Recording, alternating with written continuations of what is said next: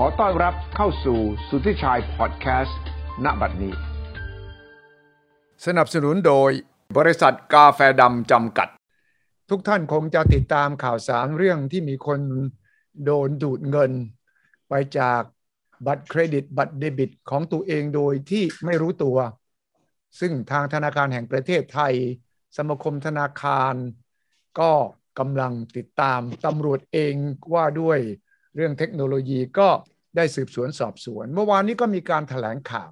จากทางแบงก์ชาติ และจากทางตำรวจ และก็สมาคมธนาคารขณะเดียวกันเราก็ต้องมองต่อไปครับว่าแบงก์ชาติมองเรื่องนี้อย่างไร มีมาตรการป้องกันอย่างไร ที่เกิดขึ้นนั้นรู้สาเหตุและอย่างว่าเกิดขึ้นอย่างไร คืนนี้ผมเชิญคุณสิริธิดาพนมวันณอยุธยาครับ ผู้ช่วยผู้ว่าการสายนโยบายระบบการชำระเงิน และเทคโนโลยี ทางการเงินของธนาคารแห่งประเทศไทย ซึ่งดูแลเรื่องนี้โดยเฉพาะเลยครับ สวัสดีครับ คุณสิริธิดาครับค่ะสวัสดีค่ะ คุณสุทธิชัยค่ะ ครับรู้หรือยังค่ะพบกันแล้วก็ก่อนหน้านี้พบกันนี่ไม่มีเรื่องที่น่าตื่นเต้น อย่างที่เราเจอกันวันนี้ ตกลงสืบสวนแล้วพบเรื่องครับว่ามันเกิดขึ้นได้อย่างไร ค่ะพบแล้วค่ะต้องต้องเรียนว่าอย่างนี้นะคะ จริง ๆ แล้วเนี่ยตัวภัยไซเบอร์ปัจจุบันเนี่ยมันมีมาหลากหลายรูปแบบมากๆนะคะ ตั้งแต่วิธีการพื้นๆเลย เช่นหลอกถาม หลอกถามพวกข้อมูลต่างๆ ผ่านทางโทรศัพท์ หรือผ่านทาง SMS หรือว่าผ่านทางอีเมลนะคะ ให้ให้ลูกค้าเนี่ยบอกข้อมูลส่วนตัว แล้วก็เอาข้อมูลส่วนตัวเหล่านั้นเนี่ยไปใช้งานต่อนะคะจนถึงว่ามันมีการใช้เครื่องมือที่ซับซ้อนเพื่อโจมตีระบบ เช่นเราอาจจะเคยได้ยินว่าที่ผ่านมามันมีโจมตีลักษณะที่เป็น DDoS คือมีรายการเข้ามาเยอะๆนะคะ ซึ่งหลาย ๆประเทศเนี่ยก็จะพบไอ้ไอ้เกิดเหตุการณ์เช่นนี้ มีการระดมยิงกันจนกระทั่งระบบเนี่ยมันไม่สามารถทำงานได้นะคะ แต่ว่าในเรื่องที่มันเพิ่งเกิดขึ้นมาเมื่อสองเมื่อสามสี่วันที่ผ่านมาเนี่ยค่ะก็ถือว่าเป็นภัยอีกรูปแบบหนึ่งนะคะ ต้องต้องเรียนย้ำว่าสิ่งที่เกิดขึ้นเนี่ยค่ะไม่ได้เกิดจากการรั่วไหลของข้อมูลธนาคารนะคะ เพราะว่าบางครั้งเนี่ยอาจจะมีความเข้าใจผิดว่าเกิดจากการรั่วไหลของข้อมูลธนาคาร ซึ่งทางธนาคารแห่งประเทศไทย แล้วก็ร่วมกับสมาคมธนาคารไทยนะคะ ก็ได้มีการตรวจสอบแล้วเนี่ยก็ยืนยันได้ว่าไม่ใช่เกิดจากการรั่วไหลของข้อมูลธนาคาร แต่ว่าสาเหตุที่เกิดขึ้นนะคะเกิดจากมิจฉาชีพเนี่ยนะคะมีการใช้โปรแกรมคอมพิวเตอร์ สุ่มเอาเลขบัตรเครดิตบัตรเดบิตเนี่ยนะคะ ซึ่งเขาอาจจะได้เลขมาจากการใช้งานของลูกค้า ก่อนๆมาเนี่ยนะคะ ซึ่งอาจจะมีการใช้งานกับร้านค้าที่เขาไม่ได้ขอพวก OTP หรืออะไรอย่างเงี้ยค่ะ ทีนี้เสร็จแล้วเนี่ยเขาก็จะเอามาสร้างเป็นหลาย ๆ เลขนะคะ แล้วก็เอาเลขเหล่านั้นเนี่ยมาลองสุ่มใช้งานกับร้านค้าออนไลน์ในต่างประเทศ ซึ่งส่วนใหญ่แล้วเนี่ยบางทีร้านค้าเหล่านั้นเนี่ยเขาไม่ได้มีการป้องกันในลักษณะที่ขอ OTP หรือว่าขอดูเลขหลังบัตรนะคะ ทีนี้เนี่ยถ้าเกิดว่าสุ่มใช้งานกับร้านค้าเหล่านั้น แล้วเกิดว่าใช้ได้ นะคะเขาก็จะเอาเลขนั้นเนี่ยไปใช้งานต่อกับรายการอื่นๆต่อไป อันนี้คือสิ่งสิ่งที่เกิดขึ้นนะคะแต่ว่ามันต้องที่มีที่มาของข้อมูลเบื้องต้นก่อนเขาได้มาอย่างไงค่ะก็อย่างอย่างที่เรียนนะคะว่าเขาอาจจะได้ข้อมูลมาจากร้านค้านะคะ ซึ่งลูกค้าได้เคยมีการทำรายการเอาไว้นะคะ ก่อนหน้านั้นนะคะ ซึ่งซึ่งส่วนใหญ่แล้วต้องเป็นต้องต้องเรียนว่าต้องเป็นร้านค้าที่เขา ไม่ได้มีการคล้ายๆ พิสูจน์ตัวตนของลูกค้าก่อนเข้ามา เช่น ไม่ได้ไม่ได้ให้ใช้เลขหลังบัตรหรือว่าไม่ใช้ OTP ในการยืนยันตัวตนในการทำรายการนะคะ ซึ่งร้านค้าเหล่านั้นเนี่ยเขาอาจจะไม่ได้มีการระมังระมัดระวังป้องกันพวกข้อมูลเหล่านี้เอาไว้นะคะ ทีนี้เนี่ยพอพอมิจฉาชีพได้เลขนั้นมาเนี่ยเขามีการไปครีเอทเลขต่อๆกันไปอีกหลาย ๆ เลขค่ะแล้วก็เอาเลขเหล่านั้นมาทดลองสุ่มใช้งานกับร้านค้าที่ที่ไม่ได้มีการป้องกันนะคะ เพราะฉะนั้นเนี่ยรายการเหล่านี้ก็อาจจะหลุดมา ทีนี้พอรายการเหล่านี้หลุดมาปุ๊บเนี่ยก็จะเกิดการใช้งานเขาก็จะเอาไปใช้งานต่อๆกันนะคะ สังเกตดูว่าที่เราพบเนี่ยส่วนใหญ่เนี่ยจะเป็นรายการผิดปกติที่เกิดขึ้นเนี่ยจะกับกับร้านค้าออนไลน์ในต่างประเทศค่ะต่างประเทศ เพราะอะไรถึงเป็นต่างประเทศเป็นหลัก เพราะว่าเออก็จะมีร้านค้าในต่างประเทศ คือหลาย ๆ ประเทศเนี่ยอาจจะไม่ได้มีการกำหนดให้ร้านค้าเล็ก ๆ เหล่านั้นเนี่ยต้องมีการใช้งานในลักษณะที่ต้องขอ OTP หรือว่าขอให้ตัวเลขหลังบัตรนะคะเพื่อยืนยันตัวตน เพราะฉะนั้นการใช้งานก็จะสะดวกง่ายนะคะเขาอาจจะมองเห็นว่าความสะดวกของลูกค้าอาจจะเป็นสิ่งที่เขาให้ความสำคัญมากกว่าความปลอดภัยเนี่ยค่ะครับ ดังนั้นสำหรับคนไทยที่ซื้อของออนไลน์บ่อยๆ ประจำผ่านแพลตฟอร์ม ผ่านแอปที่มีชื่อเสียงทั้งหลายแหล่เนี่ย ถือว่าอยู่ในจุดเสี่ยงหรือว่าปลอดภัยครับ ต้องต้องเรียนว่าคือเราก็ไม่ทราบว่าจะมีร้านค้าลักษณะไหนที่เป็นแบบนี้ แต่ว่าถ้าเมื่อไหร่ก็ตามเป็นร้านค้าที่หนึ่งก็คือว่าไม่ได้มีการยืนยันโดยการขอ OTP หรือว่าขอให้มีการใช้เลขหลังบัตรนะคะก็ก็อาจจะสันนิษฐานได้ว่าร้านค้าเหล่านั้นเนี่ยค่ะอาจจะมีการระมัดระวังป้องกันที่ค่อนข้างต่ำนะคะ เพราะฉะนั้นลูกค้าก็ต้องระวังในการใช้งานซื้อของกับแพลตฟอร์มเหล่านี้ค่ะครับดังนั้น สิ่งที่เราพบก็คือว่าจนถึงเข้าใจวันที่ 17เนี่ยก็มีรายการที่ผิดปกติไป 1,700 ค่าเสียหายประมาณ 130 ล้านบาทนั่นถูกต้องไหมครับค่ะใช่ค่ะ แต่ว่าส่วนใหญ่เป็นเดบิตใช่ไหมครับเดบิตการ์ดใช่ใช่ค่ะ คือเออจริงๆแล้วต้องบอกว่าสิ่งที่เราเห็นชัดเจนก็คือว่าในช่วง 4 วันคือช่วงช่วง 14ถึง17 นะคะ จะมีการรายการของบัตรเดบิตเนี่ยเข้ามามากค่ะวันก่อนๆหน้านี้ส่วนใหญ่ก็จะเป็นเครดิต ครับ ระหว่างบัตรเดบิตกับบัตรเครดิตอะไรเสี่ยงกว่ากันครับ ถ้าเราเห็นภาวะเช่นนี้คือบัตรเดบิตเนี่ยมันจะไปหักบัญชีโดยตรงนะคะ แต่ถ้าเกิดบัตรเครดิตเนี่ยมันจะเป็นคล้ายๆกับรายการที่ชำระเงินทีหลังจ่ายซื้อของก่อนจ่ายเงินทีหลัง นะคะเพราะฉะนั้นเรารายการเหล่านี้เนี่ยเราสามารถจะตั้งพักไว้ได้ คือที่เราเราจะเรียกว่า suspend เอาไว้ได้ยังไม่ได้ไม่ต้องจ่ายเงิน แต่รายการเดบิตเนี่ยจะหักบัญชีทันทีค่ะครับฉะนั้นเครดิตก็ยังมีเวลา หมายความว่ากว่าที่จะจ่าย ดังนั้นบัตรเดบิตก็น่าจะเสี่ยงมากกว่าบัตรเครดิต ค่ะก็มีความเสี่ยงมากกว่าครับครับธนาคารทั้งหลายแหล่นี่เขายืนยันว่าข้อมูลไม่ได้หลุดจากเขาเลยครับ ค่ะ อันนี้ยืนยันค่ะเราเช็คเออเราเช็คกับทุกธนาคาร แล้วก็เออทุกปาร์ตี้ที่เกี่ยวข้องค่ะครับ เพราะเพราะว่าที่ผ่านมามีการยกระดับของความปลอดภัยของระบบธนาคารกับแบงก์ชาติพอสมควรใช่ไหมครับ ค่ะ ต้องเรียกว่าจริง ๆ เรื่องภัยไซเบอร์เนี่ยเราให้ความสำคัญมากๆนะคะ แล้วก็เราไม่ใช่เพิ่งมายกระดับทำมาตั้งแต่ 5 ปีที่แล้วด้วยซ้ำนะคะตั้งแต่เรื่องของเทคโนโลยีเนี่ยที่มันมีความ วิวัฒนาการที่แบบมันเร็วมากๆเนี่ยอันนั้นเราก็ยกระดับมาตั้งแต่ตอนนั้น มีการตั้งที่เรียกว่าเอ่อเอ่อ TB-CERT นะคะก็คือว่าการรวมกลุ่มกันเพื่อจะดูเรื่องของภัยไซเบอร์ในภาคธนาคารนะคะแล้วก็ connect ไปกับภาคภาคกำกับดูแลอื่น เช่นตลาดทุนหรือว่าประกันนะคะรวมไปถึงการ connect กับทางทางด้านกระทรวงดีแล้วก็กสทชด้วย เพราะว่าก็เป็น 2 หน่วยงานสำคัญ ซึ่งจะดูแลในเรื่องของธุรกรรมอิเล็กทรอนิกส์แล้วก็ทางเรื่องของการใช้พวกสื่อสารต่างๆนะคะทางตำรวจไซเบอร์เห็นบอกว่า ยากที่จะไปถึงต้นต่อของคนที่ก่อเรื่องนี้ได้ ค่ะ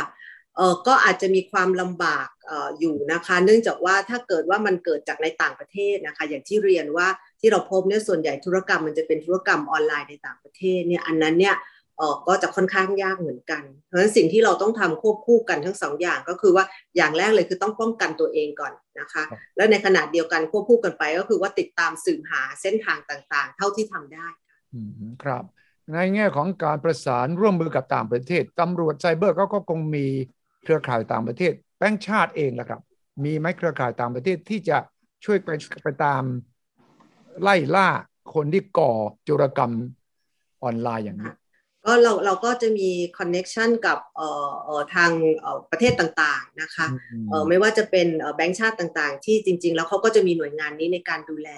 แล้วก็จริงมีมีเขาเรียกว่ากึ่งเหมือนกับสมาคมอะค่ะ ที่เขาจะมีการดูแลเรื่องนี้นะคะ ซึ่งเราก็ได้มีเครือข่ายอยู่เหมือนกันค่ะ ครับครับตอนนี้ต้องอาศัยการสืบข่าวในกลไกองค์กรของต่างประเทศ พอสมควรไหมครับเออเราก็ประสานกับทางตำรวจนะคะ เพราะว่าจะต้องคงต้องใช้ความร่วมมือจากทางตำรวจค่อนข้างเยอะอะค่ะ ก็มีการประสานกันเมื่อวานก็มีการประชุมกัน เพื่อที่จะมีกลไกในการติดตามเรื่องนี้ต่อค่ะครับเห็นว่าทางธนาคารจะเป็นคนชดใช้ค่าเสียหายเหล่านี้เองไม่ต้องแจ้งความหรอครับเอ่อตอนตอนนี้เนี่ยเข้าใจว่าทางธนาคารจะรับเป็นผู้แจ้งความแทนประชาชนนะคะกับประชาชนจะได้ไม่ไม่ไม่ไม่ต้องเอ่อคุณเนื่องจากว่าจำนวนเยอะอะค่ะ ก็ธนาคารก็รับรับจะเป็นคนที่จะเป็นคนไปแจ้งความค่ะ ทางสมาคมรับไปค่ะนั้นความเสียหายนี้คงยากที่จะไปจับต้นต่อได้แล้วก็เอาคืนมาใช่ไหมครับเพราะว่าสูญเสียไปแล้วหรือว่ามีทางรีเคลมมีมีค่ะ คือจริง ๆ ต้องเรียนว่าอย่างแรกเลยเนี่ยเราเทคแคร์ลูกค้าก่อนนะคะ เพราะฉะนั้นเนี่ยลูกค้าที่ถูกตัดบัญชีกรณีที่เป็น บัตรเดบิตนะคะก็เราเราก็จะคืนเงินภายใน 5 วันทำการ ส่วนบัตรเครดิตเองอะคะ่ะรายการที่ลูกค้าไม่ได้ใช้นะคะรายการผิดปกติที่ลูกค้าไม่ได้ใช้เนี่ยเอ่อก็เอ่อแจ้งธนาคารและธนาคารเขาก็จะยกไอ้หลักการนี้ออกไปอะค่ะแล้วก็ลูกค้าจะไม่ต้องชำระเงิน เพราะฉะนั้นเนี่ยภายใน 5 วันลูกค้าก็จะเอ่อได้ได้รับเงินคืนค่ะแต่ตัวธนาคารเองเนี่ยคิดว่าจะมียังได้คืน แต่เขาจะมีกลไกค่ะ เพราะว่าเอ่อทางทางต้องต้องเรียกว่าเอ่อมันจะต้องเกี่ยวข้องกันกับหนึ่งร้านค้านะคะ แล้วก็เอ่อตัวบัตรตัวสกีม หรือว่าผู้ให้บริการเครือข่ายบัตร เช่นกลุ่มที่เป็นวีซ่ามาสเตอร์นะคะทั้งหลายเนี่ยค่ะเขาเขาจะมีข้อตกลงกันค่ะ ในกรณีที่ร้านค้าที่ไม่ได้ใช้การยืนยันตัวตนแบบนี้ เพื่ออำนวยความสะดวกให้ลูกค้านะคะ หากเกิดความเสียหายขึ้นเนี่ยเขาจะสามารถเรียกร้องเอาคืนได้ อันนั้นก็จะเป็นนกลไกที่จะต้องไปเรียกร้องต่อไปนะคะครับมันมีเหตุผลอะไรที่หลายกรณีนั้นดูดเงินไปทีละเล็ก ๆ น้อยๆสามสิบกว่าบาทสี่สิบกว่าบาท เพราะอะไรเพราะว่าเพื่อไม่ให้มีพิรุษหรือว่ามันเป็นโปรแกรมหรือมันยังไงครับ ทางด้านที่ คือเนื่องจากว่าปกติเนี่ยมันจะมีการตั้งค่านะคะรายการที่แบบว่าใช้จำนวนต่ำๆเนี่ยค่ะ บางทีเนี่ยอาการตรวจจับเราเนี่ยอาจจะไม่ได้ลงไปลึกมาก เพราะว่าถ้าต่ำๆสมมุติว่า alert ทุกครั้งที่รายการเงินต่ำๆเข้ามาเนี่ยบางครั้งลูกค้าก็อาจจะรู้สึกลำคาญนะคะ หรืออาจจะรู้สึกไม่สบายใจ แต่ว่าตอนนี้เนี่ยเราก็ได้มีการลดลดระดับตรงนี้ลงนะคะ ลูกค้าก็อาจจะไม่ได้รับความสะดวกบ้างในการใช้งาน แต่ว่าช่วงนี้เราถือว่าความปลอดภัยเป็นสิ่งที่สำคัญสูงสุดค่ะ อืมครับ เพราะฉะนั้นเราจะเห็นว่าที่เกิดขึ้นเนี่ยรายการมันจะเป็นแบบหนึ่งดอลลาร์หนึ่งดอลลาร์หนึ่งดอลลาร์เนี่ยค่ะเข้ามาก็สามสิบาทสามสิบาทสามสิบาทหลายๆใช่ใช่ใช่ครับ นั่นเป็นเทคนิคด้วยแล้วก็เป็นเพราะว่าอย่างนี้สะดวกกว่าสำหรับการที่จะไม่สร้างให้เกิดพิรุษที่จะให้ไปส่งสัญญาณเตือนให้กับเจ้าของเงินบัตรค่ะค่ะใช่ค่ะครับดังนั้นต่อไปนี้แบงก์ชาติธนาคาร จะเตือนประชาชนคนไทยยังไงครับ การซื้อข้าวของจ่ายเงินออนไลน์เนี่ยค่ะต้องต้องเรียนว่าหลังจากที่มีเหตุการณ์เรามีมาตรการนะคะ ทั้งมาตรการเร่งด่วนแล้วก็เรื่องที่เราจะทำต่อไปนะคะ เรื่องเร่งด่วนเลยก็คือว่าเรามีการปรับพวกระดับต่างๆนะคะตรวจเพิ่มความเข้มข้นในการตรวจจับพวกรายการธุรกิจไอธุรกรรมที่ผิดปกติต่างๆ แล้วก็ เช่นธุรกรรมจำนวนน้อยๆ หรือว่าพวกที่มันมีความเสี่ยงสูงนะคะ แล้วก็มีการเพิ่มการแจ้งเตือนลูกค้าทุกๆ ธุรกรรมที่เกิดขึ้นในหลาย ๆ ช่องทางนะคะ ทั้งที่เป็น mobile banking application นะคะ ทั้งเอ่อ SMS ทั้งอีเมลหรือว่าทางช่องทางไลน์นะคะ ซึ่ง ซึ่งในกรณีที่ที่เห็นรายการเหล่านั้นนะคะลูกลูกค้าก็ก็ก็เห็นถ้าเกิดว่าผิดปกติก็สามารถติดต่อธนาคารได้ทันทีนะคะ แล้วก็เมื่อกี้อย่างที่เรียนแล้วก็คือว่าเร่งการคืนเงินให้กับลูกค้า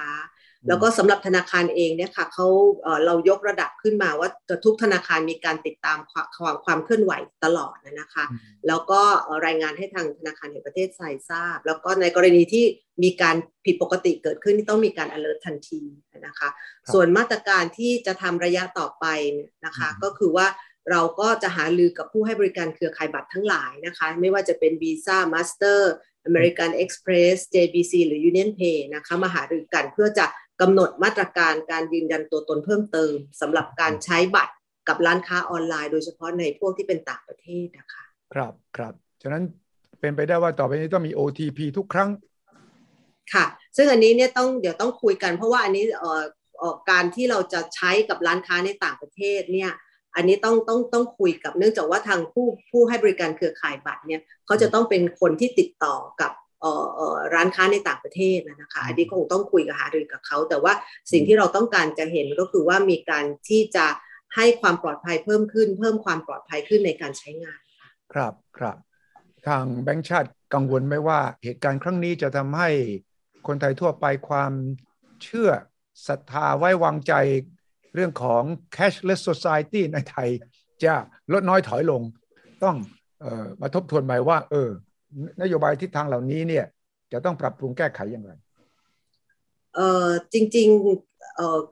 มันต้องทำสองอย่างควบคู่กันนะคะ อย่างแรกเลยเนี่ยคือเรื่องของเอ่อการที่จะทางทางฝ้าผู้ให้บริการเองเนี่ยในเรื่องของระบบ การรักษาความปลอดภัยเนี่ยต้องทำอย่างต่อเนื่องแล้วก็ต้องทำเพิ่มขึ้นเรื่อยๆนะคะ เพราะว่าต้องให้เท่าทันกับพัฒนาการที่ใหม่ ๆ ที่เกิดขึ้นนะคะอันนี้นี่เป็นสิ่งที่ทางแบงก์ชาติ แล้วก็ทางผู้ประกอบการเนี่ยต้องทำนะคะแบงก์ชาติเองก็ต้องกำกับดูแลแล้วก็ ให้ผู้ให้บริการเนี่ยมีการยกระดับมานะคะแล้วก็มาตรฐานที่สำคัญก็คือว่ามาตรฐานเท่ากัน แล้วก็มาตรฐานสากลต้องได้ด้วยนะคะอีกด้านหนึ่งคือประชาชนผู้ใช้งานนะคะอาจจะต้องมีส่วนสำคัญในการที่ร่วมมือกับทางแบงค์ชาติด้วยในการที่เวลาใช้งานเองอะคะ่ะก็คงจะต้องดูแลความปลอดภัยนะคะ เช่นอย่างแรกเลยคือต้องไม่ให้ข้อมูลส่วนตัวของตัวเองเนี่ยกับบุคคลอื่น นะคะ แล้วก็ระมัดระวังในการใช้งาน เช่นในในกรณีที่ไปใช้งานกับร้านค้าที่ไม่ได้มีการระมัดระวังป้องกันที่ดีนะคะ หรือเช่น เช่น กรณีนี้ก็คือว่าไม่ได้มีการขอ OTP หรือไม่ได้มีการขอเลขหลังบัตรเนี่ยก็ก็ทำให้การใช้งานมีความสุ่มเสี่ยงนะคะ อันนั้นก็ต้องมีความระมัดระวัง เสร็จแล้วเนี่ยจริง ๆ แล้วลูกค้าเนี่ยสามารถเปิดปิดการใช้งานบัตรด้วยตนเองได้นะคะ ผ่านตัว mobile banking application หลาย ๆ ธนาคารเนี่ยจะมีฟังก์ชันนี้ให้ลูกค้าได้เลือกใช้ ก็คือว่าเข้าไปใน mobile banking application เนี่ยค่ะแล้วเราก็เลือกใช้งานว่า ถ้าเราจะใช้เราค่อยเปิดปุ่มที่บอกว่าให้ให้ใช้นะคะ แต่ถ้าเกิดว่าเราไม่ใช้เราก็ปิดซะมันก็จะทำให้ใช้งานไม่ได้ อาจจะไม่ได้รับความสะดวกบ้าง แต่ว่าถ้าเทียบกับความปลอดภัยแล้วเนี่ยค่ะ ก็จะปลอดภัยกว่านะคะ แล้วก็สุดท้ายก็คือหมั่นตรวจสอบธุรกรรมของตนเองอยู่เสมออะค่ะ ในกรณีที่เจอสิ่งที่ผิดปกติก็ให้รีบแจ้งธนาคาร อันนี้ก็อาจจะเป็นสิ่งที่ทางลูกค้าเองสามารถดูแลป้องกันตัวเองได้ แล้วก็ช่วยทางธนาคารแห่งประเทศไทยด้วยนะคะ ธนาคารแห่งประเทศไทยเองก็ทำเต็มที่ค่ะในเรื่องนี้ที่จะระมัดระวังป้องกัน แต่ว่ามันก็หลีกหนีไม่ได้เวลาเราไปซื้อของเราก็ต้องให้บัตรเครดิตเขาเจ้าหน้าที่เขาก็จะเห็นเบอร์เรา ตรงเนี้ยความเสี่ยงตรงนี้มันเราจะลดยังไง อย่างแรกเลยเนี่ยพวกเเวลาที่เขาใช้กับบัตรมันต้องใช้กับเครื่องเวลาที่ที่ทำรายการที่ราดหน้าร้านนะคะ พวกเครื่องเหล่านี้ค่ะเขาไม่ได้เขาจะไม่ได้เก็บข้อมูล พวกนี้เอาไว้ เพราะฉะนั้นเนี่ยหาใช้แล้วก็จบกันไปแต่ถ้าก็แอบถ่ายรูปเอาไว้ แอบจดเอาไว้นี่เราก็ไม่รู้ใช่ไหมแอบถ่ายรูปเอาไว้ แล้วไปใช้งานนะคะ ใช่อันนี้ก็จะเป็นลักษณะที่ว่าตัวธนาคารเองเนี่ยค่ะเขาก็จะมีการมาตรการในการตรวจจับอยู่เหมือนกันค่ะค่ะครับตรวจจับทั้งรายการที่ผิดปกติ ตรวจจับทั้งความถี่ที่ไปใช้ ตรวจจับทั้งพฤติกรรมที่ไปใช้ ซึ่งอาจจะเดิมเราอาจจะมีพฤติกรรมการซื้อของ ประเภทซ้ำๆนะคะ แต่ถ้าเกิดมีการไปใช้ในประเภทที่มันแปลกออกไป แล้วซ้ำๆกันหลาย ๆ ครั้งก็อาจจะเป็นรายการที่ผิดปกติที่ธนาคารเขาอาจจะกลับไปสอบถามลูกค้าว่าเอ๊ะเราได้มีการใช้งานเหล่านี้หรือเปล่าครับครับดังนั้นในแง่นี้ของคุณสิริธิดาที่ดูแลเรื่องของระบบชำระเงินเทคโนโลยีทางการเงินเนี่ยกรณีที่เกิดขึ้นนี้เป็นอุปสรรคเป็นสิ่งที่กีดขวางการพัฒนา ระบบการชำระเงินของไทยเราไหมเออไม่ไม่ไม่ขอเรียกว่าเป็นอุปสรรคได้ไหมคะ ก็เรียกว่าเป็นประประสบการณ์ใหม่นะคะที่เราค่ะเป็นประสบการณ์ใหม่ที่เราก็ต้องเออเรียนรู้แล้วก็สามารถที่จะระมัดระวังป้องกันให้ดีขึ้นได้ค่ะ แล้วก็สิ่งที่เกิดขึ้นนี้ก็คือเป็นสิ่งที่เราทราบว่าเราจะต้องเร่งทั้งทำทั้งสองด้านนะคะ ก็คือว่าใช้เครื่องมือใหม่ ๆ ในการเข้ามาตรวจจับ ความผิดปกติ แล้วก็ตอบสนองได้เร็วนะคะ แล้วก็ในขนาดเดียวกันก็คือว่าในเรื่องของการให้ความรู้ความเข้าใจกับประชาชน ในการที่จะช่วยในการที่จะตรวจดูตรวจจับทั้งหลายเนี่ยก็เป็นสิ่งที่ต้องทำควบคู่กันค่ะ ทั้งภาคธนาคารเอง ทั้งผู้กำกับดูแลเอง แล้วก็ทางประชาชนเองก็คิดว่าถ้าร่วมมือกันเนี่ยค่ะระบบบ้านเราก็จะปลอดภัยค่ะแปลว่าคุณสุริธิดาไม่คิดว่าจะเป็นการชะลอ กระบวนการที่เราจะเข้าสู่การชำระเงินทางออนไลน์มากขึ้น ที่เคยวางแผนเอาไว้หรือว่าที่เราทำมาถึงจุดนี้ไหมครับ ไม่คิดว่ามันจะชะลอเออคิดว่าคิดว่าเราต้องปรับตัวเราเองมากกว่าค่ะ ให้เท่าทันให้ดีขึ้นนะคะ ให้สามารถที่จะดูแลในเรื่องความปลอดภัยเหล่านี้ได้ดีขึ้นนะคะ เพราะว่าโลกก็กำลังหมุนไปนะคะ คุณสุทธิชัยค่ะ คือถ้าเราถ้าเราถ้าเราถ้าเราชะลอเนี่ย แต่โลกกำลังหมุนไปแล้วเนี่ยเออมันก็อาจจะกลายเป็นอุปสรรคต่อไปในในในระยะข้างหน้าค่ะค่ะเรื่องทำนองนี้เกิดขึ้นในประเทศอื่นยังไงบ้างเท่าที่ตัวเกิดค่ะ เกิดในต่างประเทศค่ะ หลายๆประเทศเลยค่ะ แต่ก็วิธีการที่เขาดูแลก็จะเป็นคล้าย ๆ กับที่เราทำเนี่ยค่ะ ครับ แต่ขณะเดียวกันคนที่คิดหาช่องทางที่จะทำอย่างนี้ผิดกฎหมายอย่างนี้ก็คงหาลูกเล่น หาจุดอ่อน หาช่องโหว่ต่อไปใช่ไหมครับ มันก็ต้องสู้กันอย่างนี้แหละใช่ไหมค่ะ ก็ต้องก็ต้องเรียนว่าเขาพัฒนาเราก็พัฒนาค่ะก็คงต้องต้องเป็นลักษณะแบบนี้ค่ะ เราก็เรียนรู้รูปแบบใหม่ ๆ หาวิธีการป้องกัน เราเองเราก็ต้องมีเครื่องมือที่ดีขึ้น พัฒนาที่ดีขึ้น มีกลไกในการที่จะตอบสนองที่ดีขึ้น แล้วก็ที่สำคัญนะคะ ในเรื่องความร่วมมือกับหน่วยงานต่างๆเนี่ยเป็นสิ่งสำคัญนะคะ ทั้งทั้งทั้งเอ่อเอ่อทางทางด้านกระทรวงดีหรือว่าทางกสทชเองเมื่อวานเราก็ได้มีการคุยกันกับทางกระทรวงดีแล้วก็กสทชด้วย ในการที่จะมีกลไกดูแลระมัดระวังป้องกันให้กับระบบได้ดีขึ้นนะคะครับมั่นใจไหมครับ ว่าเรื่องอย่างนี้เมื่อมีการกระชับมาตรการแล้วจะไม่เกิดขึ้นอีก จะดีขึ้นค่ะมั่นใจว่าจะดีขึ้นค่ะ จะดีขึ้นแต่ไม่สามารถจะบอกได้ว่ามันจะไม่เกิดขึ้นอีก เพราะว่า เพราะว่ามันจะมีรูปแบบใหม่ๆเข้ามา ซึ่งเราอาจจะสิ่งสิ่งที่เราที่เราคิดนะคะว่าเรื่องภัยไซเบอร์เนี่ยเราคงไม่สามารถป้องกันได้ร้อยเปอร์เซ็นต์นะคะแต่สิ่งที่เราต้องการทำก็คือว่าเราต้องตรวจจับได้เร็ว และตอบสนองได้เร็วค่ะการตอบสนองได้เร็วตรวจจับได้เร็ว มันจะช่วยให้ความเสียหายลดน้อยลงนะคะหรือผลกระทบที่เกิดขึ้นลดน้อยลงอันนี้เป็นสิ่งที่เราต้องการจะทำมากที่สุดนะคะแล้วก็ต้องมีกระบวนการสื่อสาร ให้ความรู้กับประชาชนตลอดเวลา ค่ะค่ะ อันนี้อันนี้ต้องต้องทำเยอะ ๆ เลยค่ะค่ะ แล้วก็ต้องกระจายให้ให้ให้ให้ทราบในวงกว้างด้วย ครับครับจริงไหมว่าจุดอ่อนอาจจะอยู่ที่จุดหนึ่งก็คือ เวลาเราซื้อของหรือบริการออนไลน์ที่ไม่ต้องส่งของอะเช่นบางคนบอกว่าซื้อไอเทมในเกมอย่างเงี้ยนะมันก็ไม่ต้องมีส่งของนี่ฉะนั้นมันก็ไม่รู้ว่ามีของมาจริงหรือไม่มาจริง ตรงนั้นเป็นจุดอ่อนจุดหนึ่งไหมครับ จริงๆ แล้วเวลาที่เราทำรายการทางการเงินนะคะ